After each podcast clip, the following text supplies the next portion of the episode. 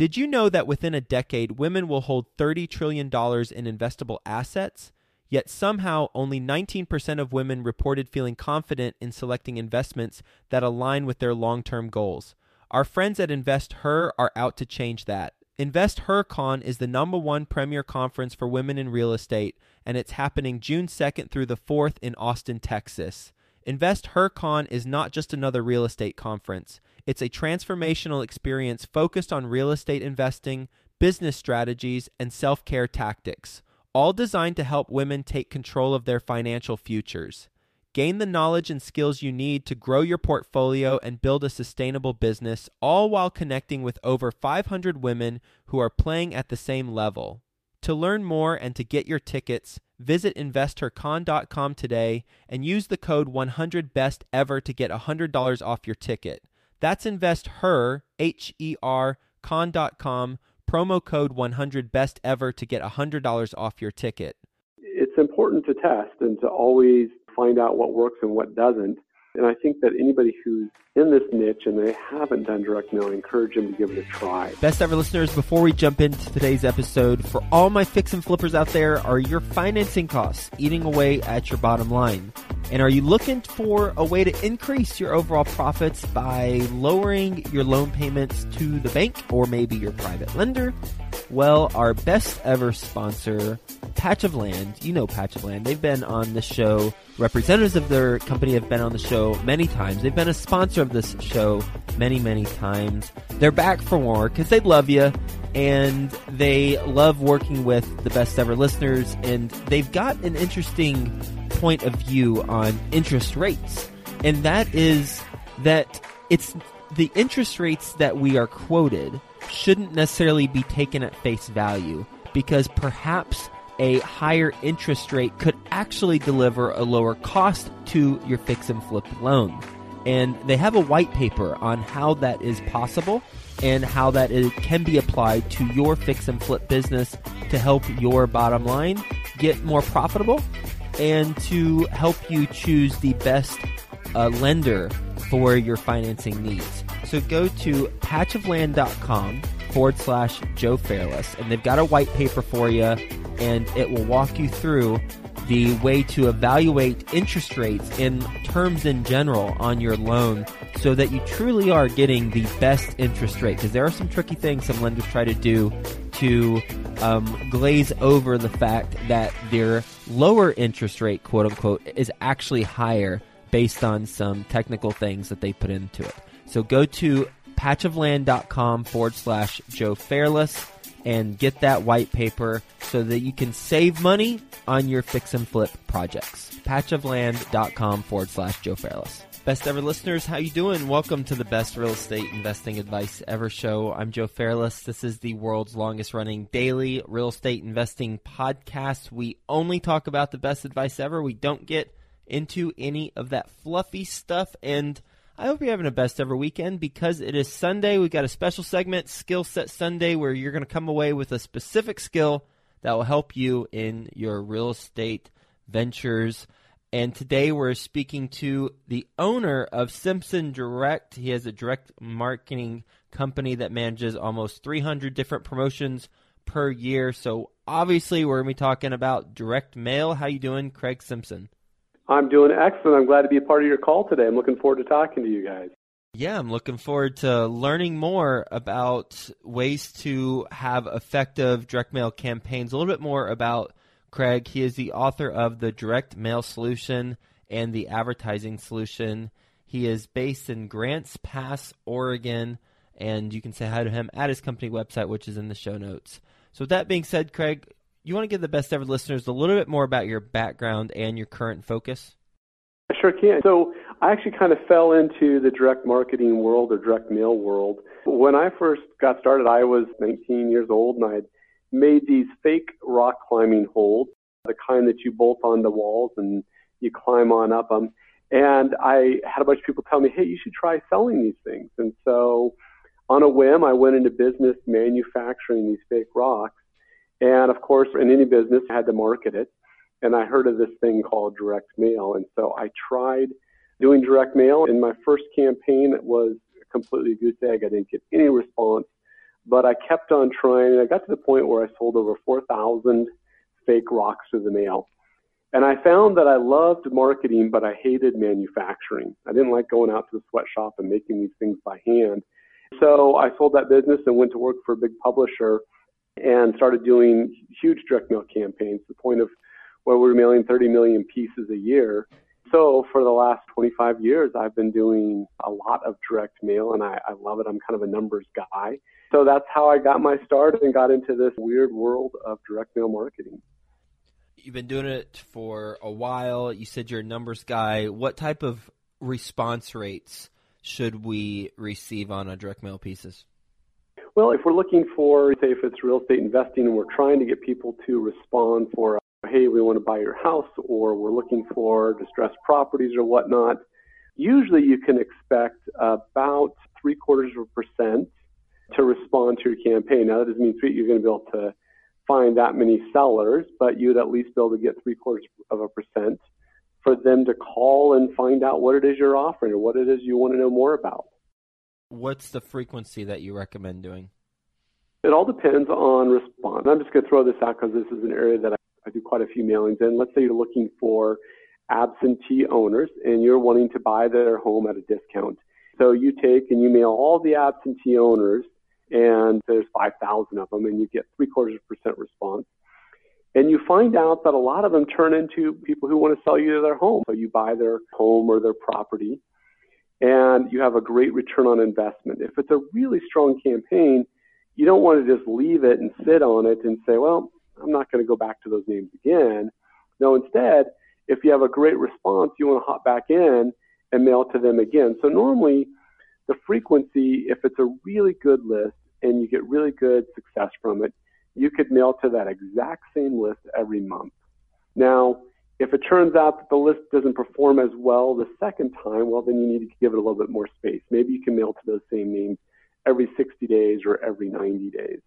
But response really dictates for me how frequent I mail to somebody. That makes sense. When we are looking at direct mail companies, how do we evaluate one against the other in terms of the questions that we should be asking the companies? Great question. So I think the biggest thing is, and I guess this goes across the board with any marketing company, is if somebody is promising you the moon that, hey, I guarantee I can get you X number of new clients in the door, or we're going to guarantee that you're going to get more response than you ever have, I would shy away from anybody who uses the words guarantee or ensure that you're going to get the best kind of response. Really, the things you're looking for is people who talk about testing, because all direct marketing boils down to is a lot of testing. You always want to test to see what works and what doesn't. So, for example, if you're talking to a company and they're suggesting that you send out a postcard mailing, hopefully they're going to suggest, well, we don't just have one piece that we think is going to work for you. We have a few pieces that we would like to test out. One may be pink, one may be yellow, one may be white, but we need to test a few things to see whether or not it works in your marketplace. So the key words to listen for are testing, and you never want to find someone who's guaranteed or promising results because nobody knows. I've sent out thousands of mail campaigns, and I can't come into any client and know what the response is going to be in advance. All I can do is take my knowledge and experience, run a test, and from there we can learn whether or not we have an opportunity to scale it out and make it bigger, or if we need to retool things and try and make it better. And as far as making it better, what are some suggestions to make something better? So for those that are interested in doing direct marketing, and the key is testing, things that you can do to make it better. You always want, when you're talking to the prospect, you want to talk about the pain points, the things that they may be struggling with. If they're an absentee owner and they've got renters, you're probably going to want to talk about the fact that there's some pain of having renters, worrying about people destroying the house, worrying about them paying rent, worrying about them moving out when they're supposed to move out. And then you can address the solutions. We can take care of this off your hands. We can take away from you having to deal with this burden every month, and you can sell to us, and we can make it so that you've got extra cash in your pocket. So we talk to them about the pain. We offer them a solution. That's one way. Another thing would be offering testimonials, having past clients that you've worked with rave about you and sharing that with others. People are always convinced and encouraged when somebody else has had a good experience. Just like with Yelp. We're going to eat at a restaurant. We're going to look at Yelp to see if there's any good reviews or not, to see whether or not we should go there. But there's three main things to keep in mind when it comes to direct mail. There's the list, there's the copy or the creative, and then there's the offer you make them. So the copy or the creative comes to what it is you say to them. The list is who it is you're mailing to, and that probably is the most important piece of any mail campaign. You want to make sure you have a targeted list of prospects that look like the type of customer you want to go after.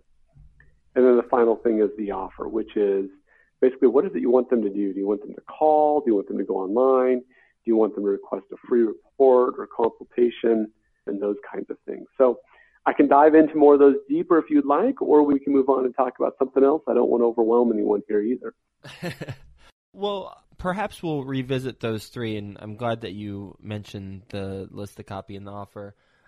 I'm curious, who does direct mail work best on? It works best on boomers and seniors. They love direct mail. But having said that, there's still a whole group of those who are millennials and those who are older who it works on. But if we're to pick one group, if I could only have one group to mail to, I would mail to boomers and seniors. They're the ones that love it. But I wouldn't shy away from testing it on other groups. One of my big clients is Beachbody, and they're a fitness company, and they have a lot of young individuals who buy into their program. So I can't say that it doesn't work to those younger crowds. It does, but I like boomers and seniors the best. Okay. What type of products does it work best with? And forget you're talking to a real estate investor, just in general, and then perhaps we can apply some of this to real estate. But just best in class, what type of products does it work best with, and what type does it perform the weakest with? That's a tougher question. What does it work best with? I think whenever you're mailing to people who have a problem and you can solve it, and the problems can be hundreds or it can be thousands of different things, because it works for so many different niches, whether it's a bankruptcy attorney mailing to people who are going through foreclosures, and it's a way to help them out of it. Or it's a person who wants to buy their pet food online or through the mail rather than having to go through the store. Problem is, I don't want to go to the store and buy a fifty-pound bag of dog food. The solution, I can deliver to your front doorstep for the same price as you go into the pet food store. Wow, isn't that nice? Just with the push of a button. So really, if there's a problem and you provide a great solution, and the third element, I guess, would be it's got to be sold at a reasonable price. It's tough to sell books through direct mail because the price is just too low. nineteen ninety-five is not going to make anybody money, especially when you have to pay printing and postage. I like to see products that are sold around one hundred dollars or seventy-five dollars and have what we call lifetime value, meaning that's just the entry point. They buy one bag of dog food, but they're going to buy twenty more over the next nine months or whatever. So there's a long-term customer value that's associated with that initial sale. It's not mm-hmm. just a buy one time and we're done kind of a thing. Those are things that are the best. The okay. worst are the low-priced offers. There's a parallel with what you just said when I look at my sponsors for this podcast. If the sponsor is a company that has a price point that is low and there's not a lot of lifetime value of a customer, meaning, as you said, they're not going to make money after that initial purchase, then they wouldn't be a good fit. But if the sponsor has a higher price point or has a higher lifetime value where there will be repeat purchases, then it's a good fit. And I've learned to disqualify potential sponsors because of that and then qualify them. Do you do any sort of qualification process with new people who sign up, or do you kind of just let them test it out and then see how it works? No, I think there's always a process where we're kind of vetting out who they want to go after and is there a market for it, and also looking at their business to determine will they be able to get a high enough customer lifetime value to make this a profitable venture. Mm-hmm. Because it doesn't matter if you get a ten percent response rate. If the return on investment isn't good, then there's no longevity with that type of marketing campaign. So yes, there's totally a vetting process where we evaluate that and look at who can we mail to and what kind of revenues can we make from it.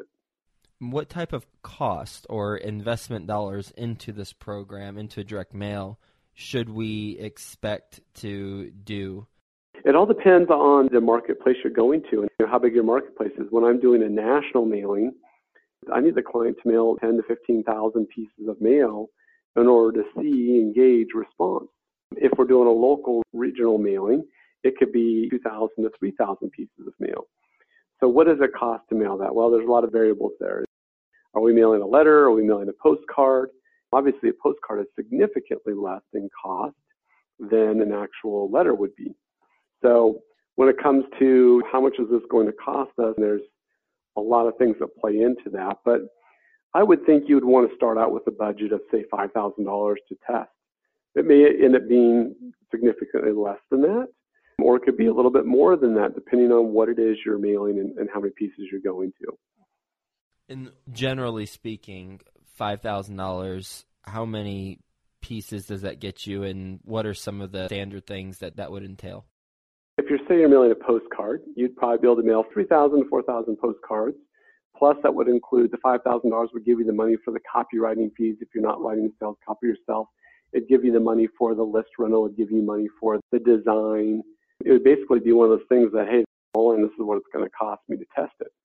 That's doing it on your own, kind of figuring out the list and the copy and the design and those kinds of things. Did you say the list rental? That's correct. Will you elaborate? In most cases, depending on what area you're in, in many cases you can rent the list, but they may the list owner may not let you buy the list and use it as much as you want. It all depends on what you're going after. So if you're going after people who are going through foreclosure, most of the time the lists are only available to rent. You can use them one time for a fee. If you're going after absentee owners and you're working with your local courthouse or whatever to get information on that kind of stuff, then you probably can buy the names and use them as much as you'd like. How do they protect against the rental not being used more than once if you're mailing it? Uh, yeah, they, they put in what's called seed names. Those are names that they sprinkle throughout the mail file. You don't know what they are, but they do. And there's companies that set up these remote addresses at different locations throughout the country. Mm. And when they receive your mail piece, they will mail it back to you. So they may have fifty locations throughout the United States. Now, they track who is mailing their list. And if they see somebody who's mailing it because they're going to have a specific name on there, they'll know, and then they'll come after you. mm, okay. Now, just to circle back to the list, the copy, and the offer, what is most relevant to elaborate on for us as real estate investors? Well, I think for real estate investors, I would say that one is the list, know who you're going to. If you're going after distressed properties, make sure that you have a targeted list for that and that your copy connects with them, that it's not that you're writing specifically to them about owning a distressed property and how stressful it is and how you can take it off their hands. If you're going to the absentee owner list, obviously make sure these lists are quality, that you're getting them from a good source and that you know them to be true, and that going to the absentee owners, you want to make sure the copy connects with them owning a piece of property that they're not living in and that there's pain and heartache there and that you can solve that. Or if it's going after people with probate, you're specific in your marketing message, the copy, and how you talk to this list of people who have probate available. What else haven't we discussed that you think we should, based on your expertise in direct mail and our focus in real estate investing? I think the thing is, is there are so many different marketing channels out there right now, and it's important to test and to always find out what works and what doesn't. And I think that anybody who's in this niche and they haven't done direct mail, I encourage them to give it a try, because that's important. And people could think, well, how can I use direct mail for real estate investing? Well, surprisingly, there's dozens and dozens, maybe hundreds of people using it all over the country to attract the right kind of sellers of property that they're looking for. And it's worth an effort on your part to give it a try. So I don't know if there's anything missing here. I mean, we, we obviously can't go through every detail on how to do direct mail. But I think if I could go away from this call today with one thing in mind, is it's worth giving it a test. It's worth finding out if it can work for you or not. It's a perfect segue, Craig. What is the best place the best ever listeners can get in touch with you? It would be my website, which is simpson direct dot com, simpson direct dot com. There's all sorts of information about me there, and that would be a, a great way to reach out to me. We went through a whole lot. Well, you went through a whole lot. I was just enjoying the ride. I really appreciate you talking through the three things to keep in mind when we're doing direct mail, ways to make direct mail better, the pain points of testimonials, things to watch out for when we're interviewing direct mail companies like The Guarantee. You really want to focus in on testing, the frequency. If a list is good, then maybe every month. If not, then less than that, maybe forty-five, ninety days, and identifying the ideal audience, although, of course, anyone receives mail, but the ideal audience, as you said, boomers and seniors, but again, everyone receives mail, so test out based on what your offer is and the budget that you recommend, at least minimally starting with and going from there, which is five K. So, Craig, thank you for being on the show, sharing your best ever advice in terms of direct mail, and we'll talk to you soon. Have a wonderful weekend. Sounds good. Thank you very much. Today's sponsor, Patch of Land, has got the document for you that you've got to check out if you're a fix and flipper. They show you how a higher interest rate can actually deliver a lower cost to your fix and flip loan, and conversely, how a lower interest rate could deliver a higher cost to your fix and flip loan. Needless to say, you got to know this stuff to identify the best loan terms. Go to patch of land dot com forward slash Joe Fairless. Get this document, patch of land dot com forward slash Joe Fairless. The Corporate Investor Podcast is geared towards successful corporate employees with high-income jobs looking to create a second stream of income. You'll hear from successful real estate investors on the show as they describe how they got started investing while working their full-time corporate job. Listen and subscribe at the corporate investor dot com. That's the corporate investor dot com.